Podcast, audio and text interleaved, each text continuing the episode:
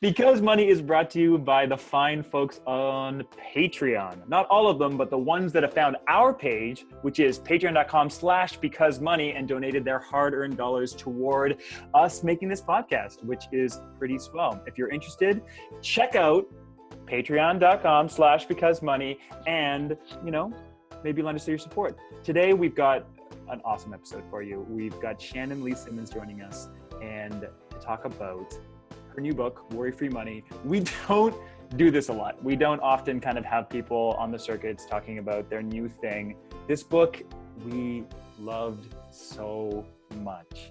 Just a game changing book about money and the real way people deal with it. She's been a financial planner for a long time. She shares all kinds of crazy tips on it. We're going to recommend it like a billion times. We'll link it below the episode, all the things. But if you want to hear us talk to her about why she started writing it and some of the things that came from it and just about her philosophy about money, it's absolutely incredible. So uh, join us in a little bit.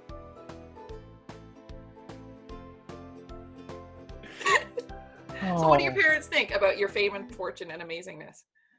Okay, well, there is neither of those um, happening, so so they don't think much.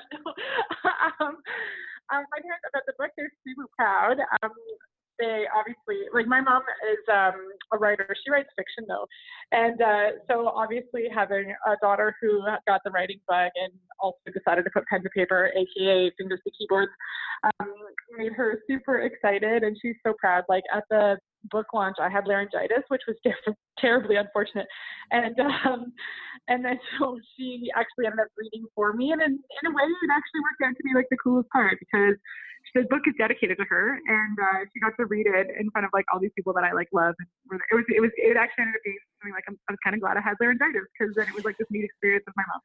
So it's silver lining. Oh, Niagara Falls! Holy moly! Seriously, that's super beautiful. Yeah. So well, did there they, you go. were you a kind of family? Like, did you, as a family, talk about money very much? Like this, I mean, I don't know how to ask That's that. interesting. No, no, no, no. I think it's, I, I, I smell what you stepped in. I know where you're going with that, and I think that it. I think it's actually one of the reasons I'm into personal finance. So I grew up in a family business with, um, so like everyone worked in the family business, and my mom was also uh, an artist. So money was this thing in our house that um, sometimes it was there and sometimes it was not. And so, um, you know, at one point I was in like private school and there was like very fanciness. And then uh, we lost the business, and then cars were towed out of our driveway, and like bankruptcy. And then I was not in private school with all the fancy things. Um, I was young, but um, what I learned from that, and like my parents are really open and honest about it. And so then, you know, watching my parents kind of rebuild the business all throughout my like younger days, there were always conversations about like money, and not from a stressful point of view, like there's not enough, there's not enough. It wasn't that. It was more like money comes and money goes, and you can't really super get attached to it. And there was, but always hope. And so I think like if you work hard, it'll work out. And I think that that kind of like shaped a lot of what uh, my views about money are. Is that like, you know, anything I've done, whether it's like leaving Bay Street to start new school or writing the book, is not done specifically for money. And that's not like I'm not saying I'm holier than thou. I'm just saying like there because I'm not attached to the outcome from a financial perspective. And I think that's because of my parents, and I think that's because they talked about money with me all the time when I was younger, and I knew that like you can live with and without it, and that was a really cool thing that I didn't appreciate until I was much older. That's so okay. The typical. This is my very typical go-to. Is like that's so amazing, but it's clear. It's super clear when you read the book that that is the the place that it's coming from in a way that it has. You know how some things strike you when you're at a particular stage in life that may not strike other people in a very similar stage of life or with the same background. Like it just hit at the right time. But I don't. I don't feel like that's it with your book. I actually feel like it shines through so clearly in a way that it does not shine through in other books no matter what stage of life i read them in that like look yes mo- yes we successful money we want things to we want all the columns to add up et cetera et cetera but ultimately that's in service of whatever it is that life means to you and i i Yeah, hmm.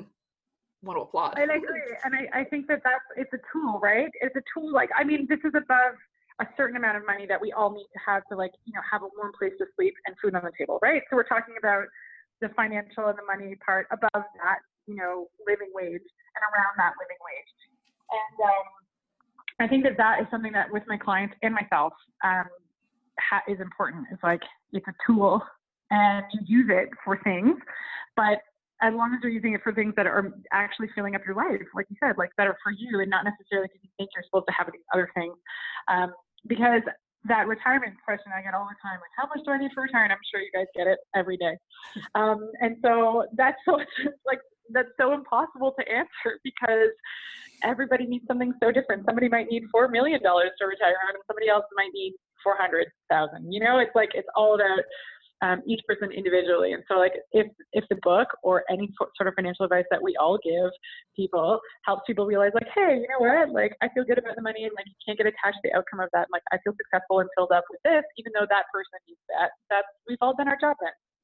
It, yeah. Yeah, and it, I think I, I find that such an interesting uh, thing uh, you're talking about your parents and about how that kind of conversation that they fostered this kind of conversation which is it feels rare at least i haven't heard a lot of stories of people kind of having family settings where it's like we have this open conversation about what's happening what's the good stuff the bad stuff not the fact that mm-hmm. it's it, this and it's not life ending there's this hope running through it which is amazing but this that that's really and, and this comes up in your book all the time and it really feels like a driving factor that like we live in this world of uncertainty. You never know what you want. You never know what's going to happen. One of the things you can control, and one of the things that all tools kind of are facing, are how do we have this conversation? Yeah. How do we talk yeah. about this? How do we talk about it in a sense of this happens? It doesn't mean you failed. It doesn't mean you succeeded. It doesn't mean it means both of those things and neither of those things. But that the conversation and figuring out a, a better way to have it, it has to be a, a key part of of personal finance? Oh my gosh, if we all talked about money honestly, I don't think I think the world would be such a better place. I don't think that there would be resentment about your own financials. I don't think that there would be inadequacy. I think that people wouldn't overspend. Um, there's that movie, what is it, The Invention of Lying or something. And I mm. feel like if everybody had one day where they couldn't lie about their finances, like um, everyone would just stick to their budget. like somebody else would be like, "Oh, you can't afford that either. Like, let's not do it." And so um, I think that I think that the honesty piece is huge, and especially with the kids. And that's something that like I'm like um, I will implement with my kids. And I 100%, like I said earlier, I didn't appreciate that that was something that was just on the table for discussion when I was growing up. Um, I didn't realize how rare that was until I was a bit older. Um, and that, and actually, some of the ideas that I got to use with clients that then are then mentioned in the book. Like, here's what we have, and you get to decide. That actually came from my parents. It's not actually something that I have made up. So, for example, like it was back to school shopping during lean times in the house. It was like when nobody was getting those Tommy Hilfiger jeans. Uh, that was when, um, you know, my mom would be like, "Okay, you know, we have two hundred dollars. I don't care how you spend it, but like whatever you want to get for that $200 is what you have for back to school. So like figure it out. And so it was like this opportunity that if I was like, okay, so I bought like a little Miss Sunshine shirt and blew half my budget almost on that, and I learned a super important lesson. But like instead of her saying like, no, that's too expensive, you can't do it, like okay, like you're gonna live with the consequence of that decision. So I was able to still get something that I wanted, and I felt like really cool because I had that shirt and those were really hip at the time. Um, but then I also realized that then like I didn't have much for anything else. And my parents didn't budge. So it wasn't like, oh, you blew your budget on that, and now I'll still have to pick up all these other stuff. They're like, no, you get you get to choose. And so I think that that was like such a cool thing that used to happen.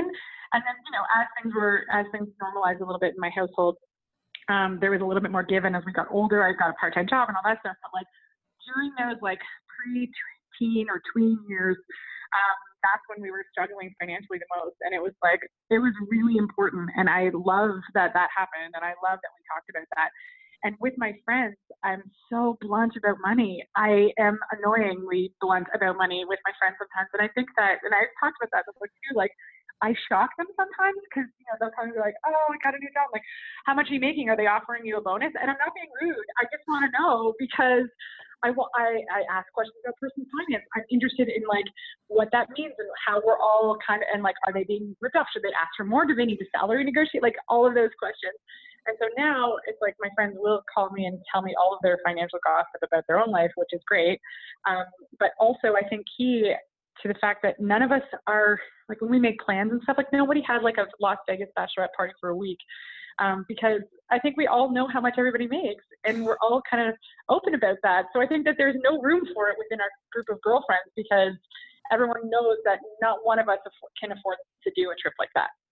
Yeah, and to, and to be able to say then instead of uh, the way that you describe that particular like going out the eighty dollar dinner, going out for your friend who you love, but you just you just didn't want to spend eighty dollars on the dinner. The way that you talk around that is so perfect and so hard at the same time. Yeah. Because what you because ultimately it boils right down to I have the money, or maybe not. I mean, it, it comes down to shame it sometimes because I. But I could. I could. Yeah, like I could do this. Else. Yeah. Correct. Right. Correct, and that's hard. That's hard, and um, and that's why I say like, what's important when you're trying to broach that topic of money is you have to say like, like a, I, I I can't. You have to learn to say no, but like the most important thing is to like say why you can't and and be vulnerable about it. So so don't be flippant. What I what I find with clients they'll bail on stuff last minute when they don't want to spend money on something. So they'll say yes, yes, yes, and then they'll bail because they don't want to have that hard conversation. Like, well, that's more hurtful, I think. So what I usually say is like, okay, if we're going to have a conversation about this, say what's not happening in your financial life because of this other decision. So like being able to say like, hey, I can do this, but I'm really trying to save for, and at that point I was saving for the wedding and I was trying to save towards a down payment that I'm still trying to save towards. yeah.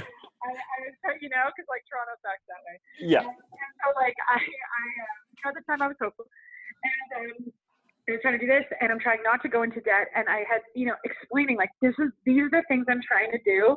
I've quit my job.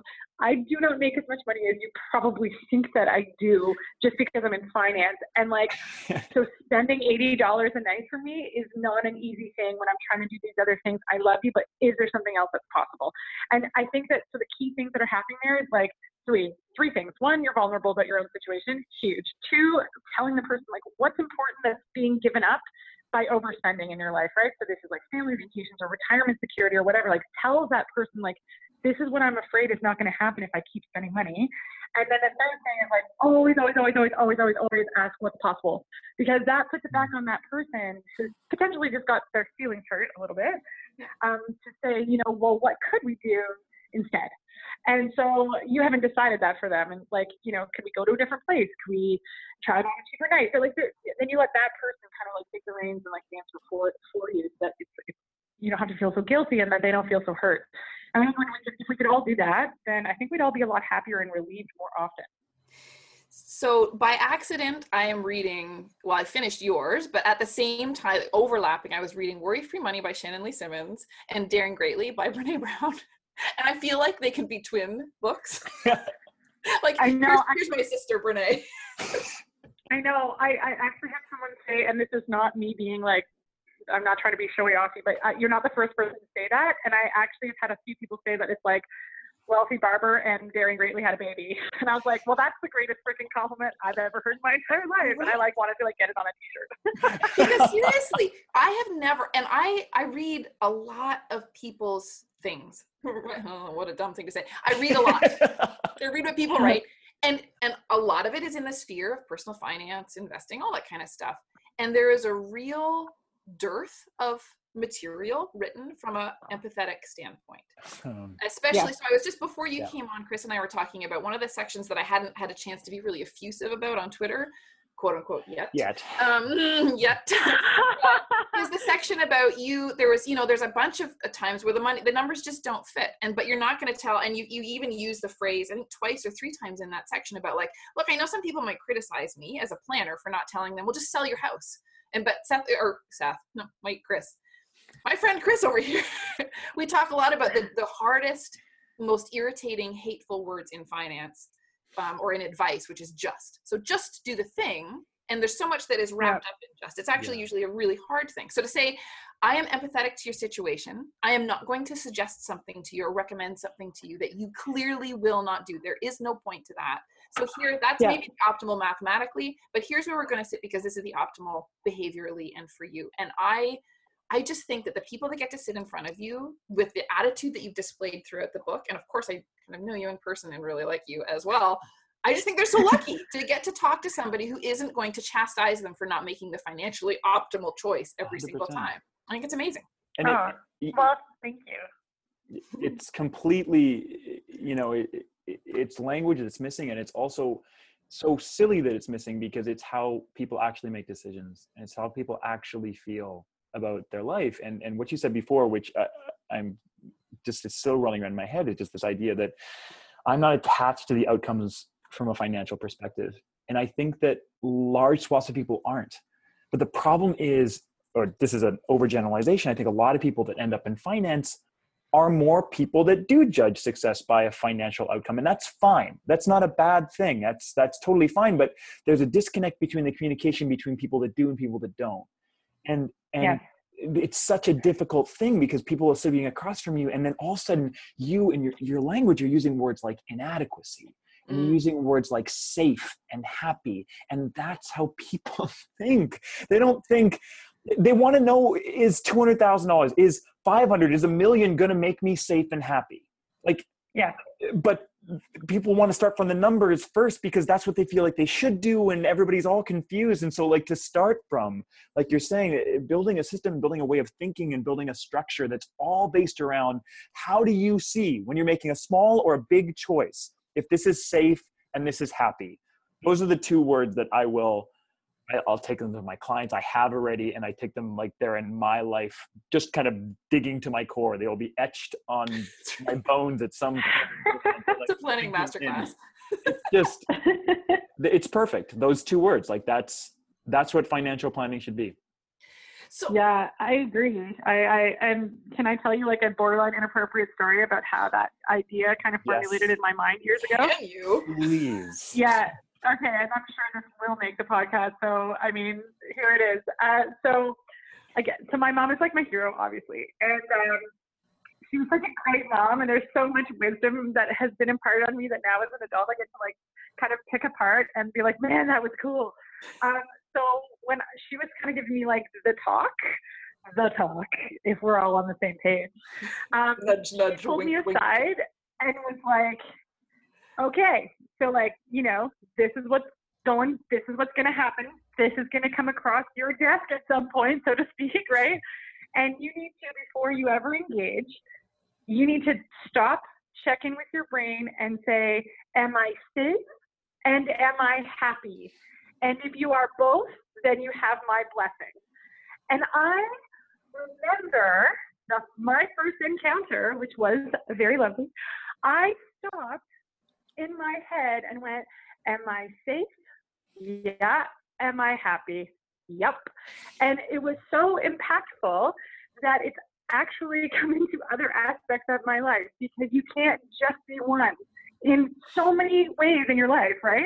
And so that those words and that combination of safe and happy, that is what spurred me on within the financial planning because it was those two words for me were like so impactful there that I also started using them in my own financial life and then I also started teaching as a client.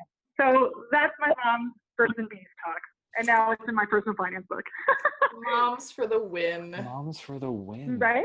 Moms for the win. It was so it was so empowering and also so like so secure too. Do you know what I mean? It was like that perfect mix, and like that's why, and it means something different to everyone else. And I think that that Chris is your point, right? So like exactly. safe and happy are words that are subjective to all of us. So my so when I'm spending money, my version of happy and safe is different than yours. And I think that that a permission to just allow us to feel what we feel, and if we feel safe and happy, then go for it. Um, is really is really clutch when it comes to when it comes to our money. But Completely. I'm still a millennial. I'm sorry. sorry. I Sorry guess that. we'll forgive you. No, I think I'm a millennial too. I'm It just- definitely not a millennial. You're, I don't think you are. Mm. No. How old are you, Chris? Or like what year I- were you born? I know this 85 and thank you for being uh, sensitive to the fact that I can't do math and I forget what age I am and immediately going to what year was I born because I was like I'm I, older wait than you. am I what am I You're yeah, you're a millennial. You're 32 right now, or turning 32. I yes that sounds about right happy birthday Yeah, there you go. There you go. there you go look I'm a millennial I can speak the language I can do it I'll just go knit my granny sweater while we're at it. That's okay. I probably just shamed a bunch of millennials are like shaking their head at me, being like, "She's still not that cool." So it's Yeah, fine. well, it's it's really hard to. They're a big. We're a big generation. We have many things, and apparently we don't believe just one thing. But that's a whole nother something for another Whole time. podcast. There. Yeah. It's it's. So, anyways, I'm sorry for bringing up birds and the bees inappropriately on Oh. your uh, on your podcast, but there it is. Are you kidding me? That's not We've- we've inappropriate done- at we've all. done worse. Amazing. And oh yeah, we've done far far worse. And you very nicely skirted around, kind of like coming across Yes, my desk. skirted. It was well done. yeah what I did there? Nailed it. But it's, you're right. It's it's the right kind of subjectivity. and It's kind of putting your fingers on the right subjectivity of of. uh, One thing I wanted to ask you, kind of going back one step, when we're talking about conversation and talking about you know how much of a game changer just that increasing that one thing could be. Um, I I feel, at least in my interactions with people, that one of the big problems with that is that and maybe it's a symptom of not having enough conversation is just the fact that people can't always express that exact trade-off that you're talking about. People can't always express that thing that they want more you know the uncomfortability that kind of spikes up of um of you know I i don't think i can do this but i, I just don't like or or just defining kind of that idea of safe and happy that that exercise in itself is something and this is something your your book yet again goes through and kind of gives people tools for that but it's kind of Yeah. it's it's a difficult thing to start expressing yourself when you don't feel like you understand yourself um Yeah. which is hard Yeah, and I feel like a lot of people haven't actually taken the time ever, maybe, to sit down and think about like, what do I spend my money on that makes me excited, like that makes me feel good, and and really feel good, not just in the moment good. You know that long term versus versus short term piece. And I think that like giving a you know giving yourself half an hour in the bath to like of course i just painted a picture of somebody reading my book in the bathtub with like candles and like probably Sade's on but anyway so like someone's like giving, your, giving yourself five seconds to like think about yourself in a selfish way in a wonderfully selfish way and give yourself permission to be like what about me this is my money and i work really hard for it and what about me? And i think that that broke feeling that i talk about in the book all the time is like definitely perpetuated by the idea that um, and i hear this i hear clients say this all the time like none, none of my money is for me right? It's always good there's always something there's always something there's always something. And when you start if you had caught yourself saying that line of there's always something then you are probably fraught with unhappy spending in your life right? Like you are probably just spending money for the wrong reasons in the wrong places. Yeah. And that's why it feels broke because yes you're able to spend money but you're not spending it on anything that makes you excited. And so there's no hope right? There's no there's no excitement there's no hope there's no optimism. Um, and that's what makes us hate our financial lives right? So i feel like giving people the tool um, hopefully will give them that like five seconds where they can just like give themselves permission to think about their money for a second like how do you spend this a little bit of this or a lot of this is for you so you can like kind of reclaim that space oh just even the idea to go back to you know being a tween or something and like making your own decisions the idea that you went down if there's if there's just not enough to include Mhm. All the things for me and all the things for my husband and all the things for our kids if if i was if i had agency in going through the list and saying look that one doesn't that's not really for me and and seth says this other one isn't really for me either and we did that together that's a totally different thing. It's a totally different feeling. Still, none of it's. I mean, I don't get to go do a lot of stuff. That's just for me, but none of it's really for me still. But I made the choices for what part, like where that money gets allocated. Exactly. So you you feel like you get a say over it instead of it just being this. If there's always something and money just goes out the door. Yeah, exactly. Because somebody else spent Yeah. it on me.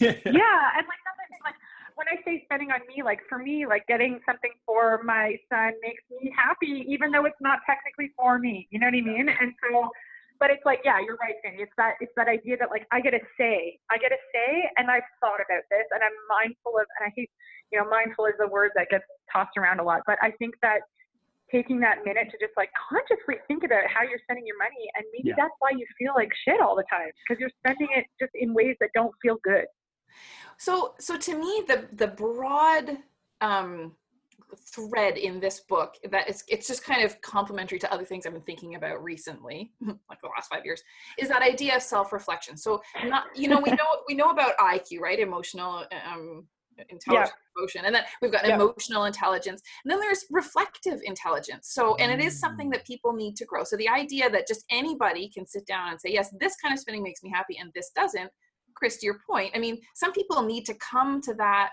skill over time before then they can say okay yeah that's right that doesn't make me happy i've reflected on it and now i can go Yeah. use that reflection to make change so um yeah this idea of reflecting on deeply navel gazing is what i call it so deep navel gazing not just about money though About No. everything. Yeah. you're i think if we took out the word financial obviously there's lots in your book that we wouldn't that wouldn't necessarily apply as easily but i do i that's why i love that you start with look we all have shit and and money is the way that we spend money and the way we feel about our money is part it's all tied up in that Yeah. and if, we- Yeah. if we can't recognize that we can't move on to you know actually strategically doing things about the money because it's it's more about it's more about your shit than it is about the money Yeah.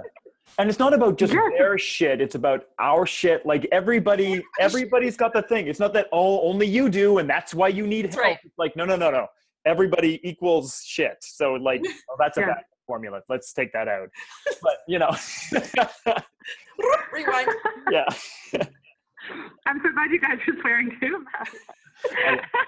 Bring it on. no, I, I um, I love that too, and I think that, and I thought I not not thought, but like I, it was really important to me to keep that first part not like number free, basically, um, because I wanted it to be something that people were like, this is how I feel. And I, I because if you can, if you, and I sometimes even in a, in a client meeting, when you come in and you just start right off with the numbers, it's like, ah, you know what I mean? Because if somebody is feeling like, if they're feeling unmotivated and they're feeling like inadequate and they're, and, and they're co- constantly kind of coming up against that broke feeling, it doesn't matter what plan I could put in front of them.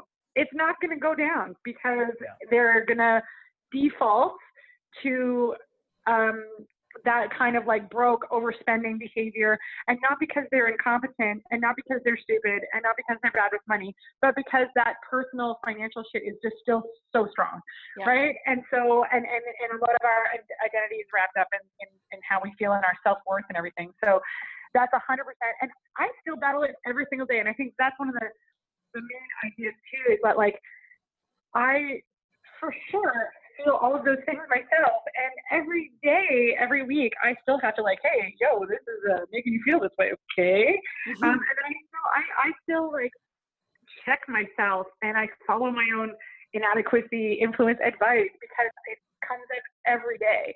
Um, and just being able to recognize it though is part of the power in that. And then i think that the other the other piece is like I still even my happy spending it shifts from month to month or week to week. So that like nasal gazing and that that like reflection piece is always got to be there because what's important to me today and makes me happy and for you guys same thing like maybe six months from now that's not the case right? So it's kind of like we just have to know that it's like I think I said this actually in the book like it's kind of like dating your money right? You kind of keep trying and seeing if it's a good fit until you finally find that good fit. And just like any other relationship, some days are gonna be great and some days you're gonna have to work at it. You're gonna be sleeping in different rooms. So like it's gonna come and go.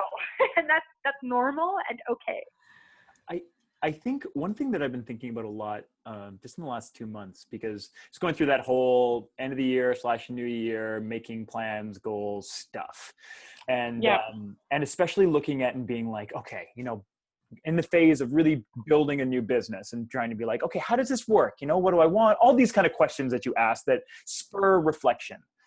But it was interesting because I was going through a kind of a planning session on that front, and and um, and I realized that I had in my head this idea that there was a thing that I was planning for, and once I got it, then this planning part would be done. Then this, then Yeah. this reflecting part would be done.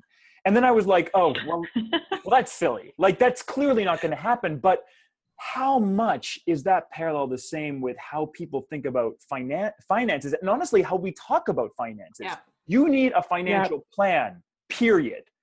And there's like, oh, when I have that, the right plan, I'll just follow the plan. And then, and then, so it takes all of the onus off of developing the skill of reflecting because it's not, I just need to reflect until I come up with the plan. And then I have the plan and then I don't need to reflect. When in fact, plan the noun is not the thing. Plan the verb is the thing. Yeah.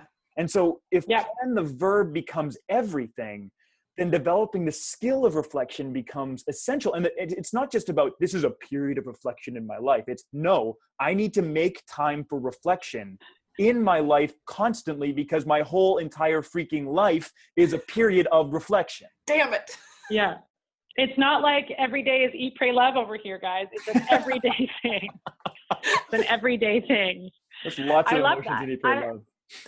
I love no. I love the movie and the book, um, but like we can't all reflect in Indonesia, right? So Yeah, like we 100%. have to we we have to figure it out. And I I I don't think I've ever actually said what you just like. I don't think I've ever actually thought about it like that. And I, I think that it's so true. Um, is that it's like the verb, right? And Yeah. and that the plan is not the be all end all. It's going to shift and change, and that is super normal. Yeah. Oh God, it's so good. We're, so good. well and the fact that what i love and and why you know in our when we were kind of talking about you before we talked about i talked about how much i'm going to unabashedly steal from this book to include in my practice Yeah. just because there is so much plan the verb in it there is so much teaching people to say this is your tool go back to it and plan with it you know the great thing about Yeah. the hard cap system is that you can take a decision there and change the numbers when your life alters slightly. And and i love like you can go to the point in the last part of the book where you're like okay this is the kind of change that is good to absorb. Here are my kind of like boundaries for saying like this is a lot of change and generally i think that that's pretty dangerous. That i don't think is safe. Yeah. this amount you know you can do stuff in your system because and and giving people the ability not only to have a thing that they can follow step by step which is really useful but to follow step by step and then go back and follow the steps again when things change and not have to that's where it feels like uh, sometimes i feel like our industry and many industries are not interested in solving problems we're interested in Mm. treating problems and um, that's maybe another conversation for another time too but it's it, i feel and one of the reasons i get so excited and, and we're talking about how this is really what i think financial planning is and what i connect to the most is the fact that it, this is this feels like a real attempt to try to cure. Maybe a problem that's uncurable but not just let's get you through to the next treatment. Let's get you through to the next treatment. Yeah. but to be like let's try to make it marketably better and maybe move towards less need for the business. Yeah, I I would honestly love if everybody who you know read the book or came to see me or, or one of you guys, I would be like, wow, that that is literally these are the tools that I need to like make decisions and help myself throughout. And all that we become are just people to check in along the way, right? And it's 100%. not like because the, the I think there's nothing more heartbreaking for everyone, including like us as we the planner, um, as you know, if somebody has come back after the plan um, and things are worse and they feel like a failure Yeah. and we feel like a failure Yeah. and and everyone feels like a failure and so, and I think that there's nothing more heartbreaking than that and um, I mean obviously like uh, there have been that that's happened to me and I think that, and I actually talk about that. That's like the Sam and Danny chapters, the downsizers. I, Yeah. We just, we just like could not, we couldn't, no matter what I did, it just wasn't, it wasn't real. Every time what they needed to do was so freaking unrealistic for how they lived their, like for what they wanted out of life. Um, I tried and tried and tried to work within them keeping their house and, and they kept coming back with more and more debt. And it was just like, it's like, I couldn't, we couldn't plan our way out of it. Do you know what I mean? Like we Mhm. couldn't, we couldn't get out. And, um, and it was just so unrealistic. And I think that is so heartbreaking. And that's when sometimes those major shifts need to happen. Um, but I would love it if, like, um, you know, that kind of failure was something for everybody that was few and far between, right? Like, only in extreme cases are we in situations where that's kind of happening, right? Uh, because if people have the tools to kind of navigate daily life in a way that makes financial sense and also, like, doesn't feel like all they do is budget all the time um, and like they feel that constant fear and scarcity mode, uh, then when we do see clients, they should be moving forward and positive. And yeah, like I said, like we're just a check in to make sure that like yes, you're on the tra- right track. Yes, validating your assumptions. Yes, we're doing like that. To me, is like would be phenomenal. Yeah. Look at that. We've solved it. we solved it, guys. That's it.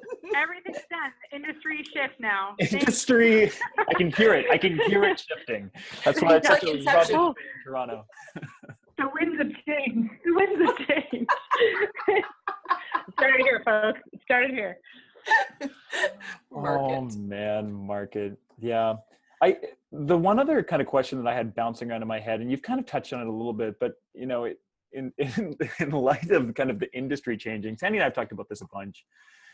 But Yeah. in kind of the the world of of um, conversation and kind of the need for open conversation, um, and and the strength of that, I've always one of the things that I constantly trying to think about is what that balance is from a planner perspective and kind of Yeah. showing vulnerability, it- telling the stories of your own shit and your own life and your own stuff, and still and balancing that kind of what is the responsibility and kind of what Mm. what, what are your thoughts on kind of kind of I, I am fairly allergic to the word expert, but we'll just say like experts within Yeah. the field um, who, eh, how can, because it, how can, I don't know. I, I think that there's a question in there somewhere and I just can't like put it to a, a fine point, but um, Is it don't know. about being vulnerable with your own stuff? Is that it's what you're about asking? yeah I, I guess it's about being openly vulnerable about your own kind of this thing that, that this, the struggles that that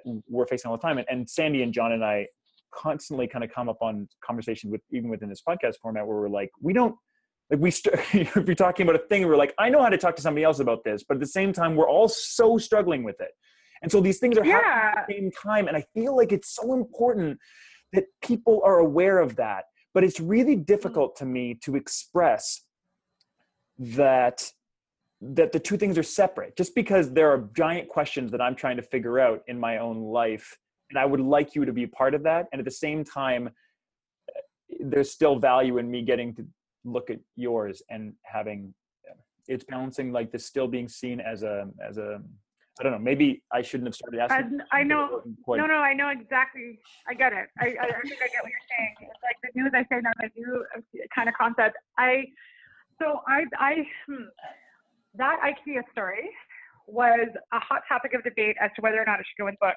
because in the first opening chapter, I talk about how I can't afford a damn couch and what kind of personal finance planner who owns her own business can't afford an effing couch you basically just I basically just told every reader who doesn't know me and who isn't like a super Shannon fan, so somebody random who picks up the book, Zero that people. I don't make a lot of money. Right? That's what I just said. Yeah. And and so if you're someone who's picked up a personal finance book and you want solutions on how to build wealth and get rich, and you read that as the first story in the book, you're gonna be like, why do I listen to this thing? And so that was scary and a huge piece of debate. And I was like, no, I want it in there because it is so real. And also, I don't care if somebody thinks that they shouldn't listen to me because I don't make so much money. Like, I don't care. I'm going to put it in. And so my editor was like so supportive and amazing. But like, it was definitely something that was like, we, we talked about it a lot because of that exact problem that you're, that you're talking about, Chris, is like, how does the expert share vulnerable moments in their own financial life and still be considered the expert? It's like the nutritionist who is caught eating McDonald's, right? Like how do you how do you navigate that? Um, and I think that honestly, everyone's human, and I think that it's all just fear that someone's gonna find. It's like we have our own. Um, what's the word I'm looking for? Um, imposter syndrome, right? So when we admit that we also are dealing with that stuff, we're afraid that someone's going to point our, their finger at us and say, "Oh my God, well you don't know what you're talking about." When like, yeah, I super do. I'm just a human being. like I'm a, I'm a human, and I think that I think that everybody just needs to chill. And I know that that sounds really like flippant, but I just mean like leading by example. I think that's the number one key. And I think in our industry, if we want people to do all the things that we just talked about, which is like share more, talk more, deal with their personal shit more, then we need to lead by example and say, hey, I can help you. here's why. And I think that in fact, sharing your own personal struggles might even make it more relatable. And you might even find that people are, I have found this, that they're like, oh, you get me because you've been there, right? Like you're not, you're not in some ivory tower or whatever you want to call it, right?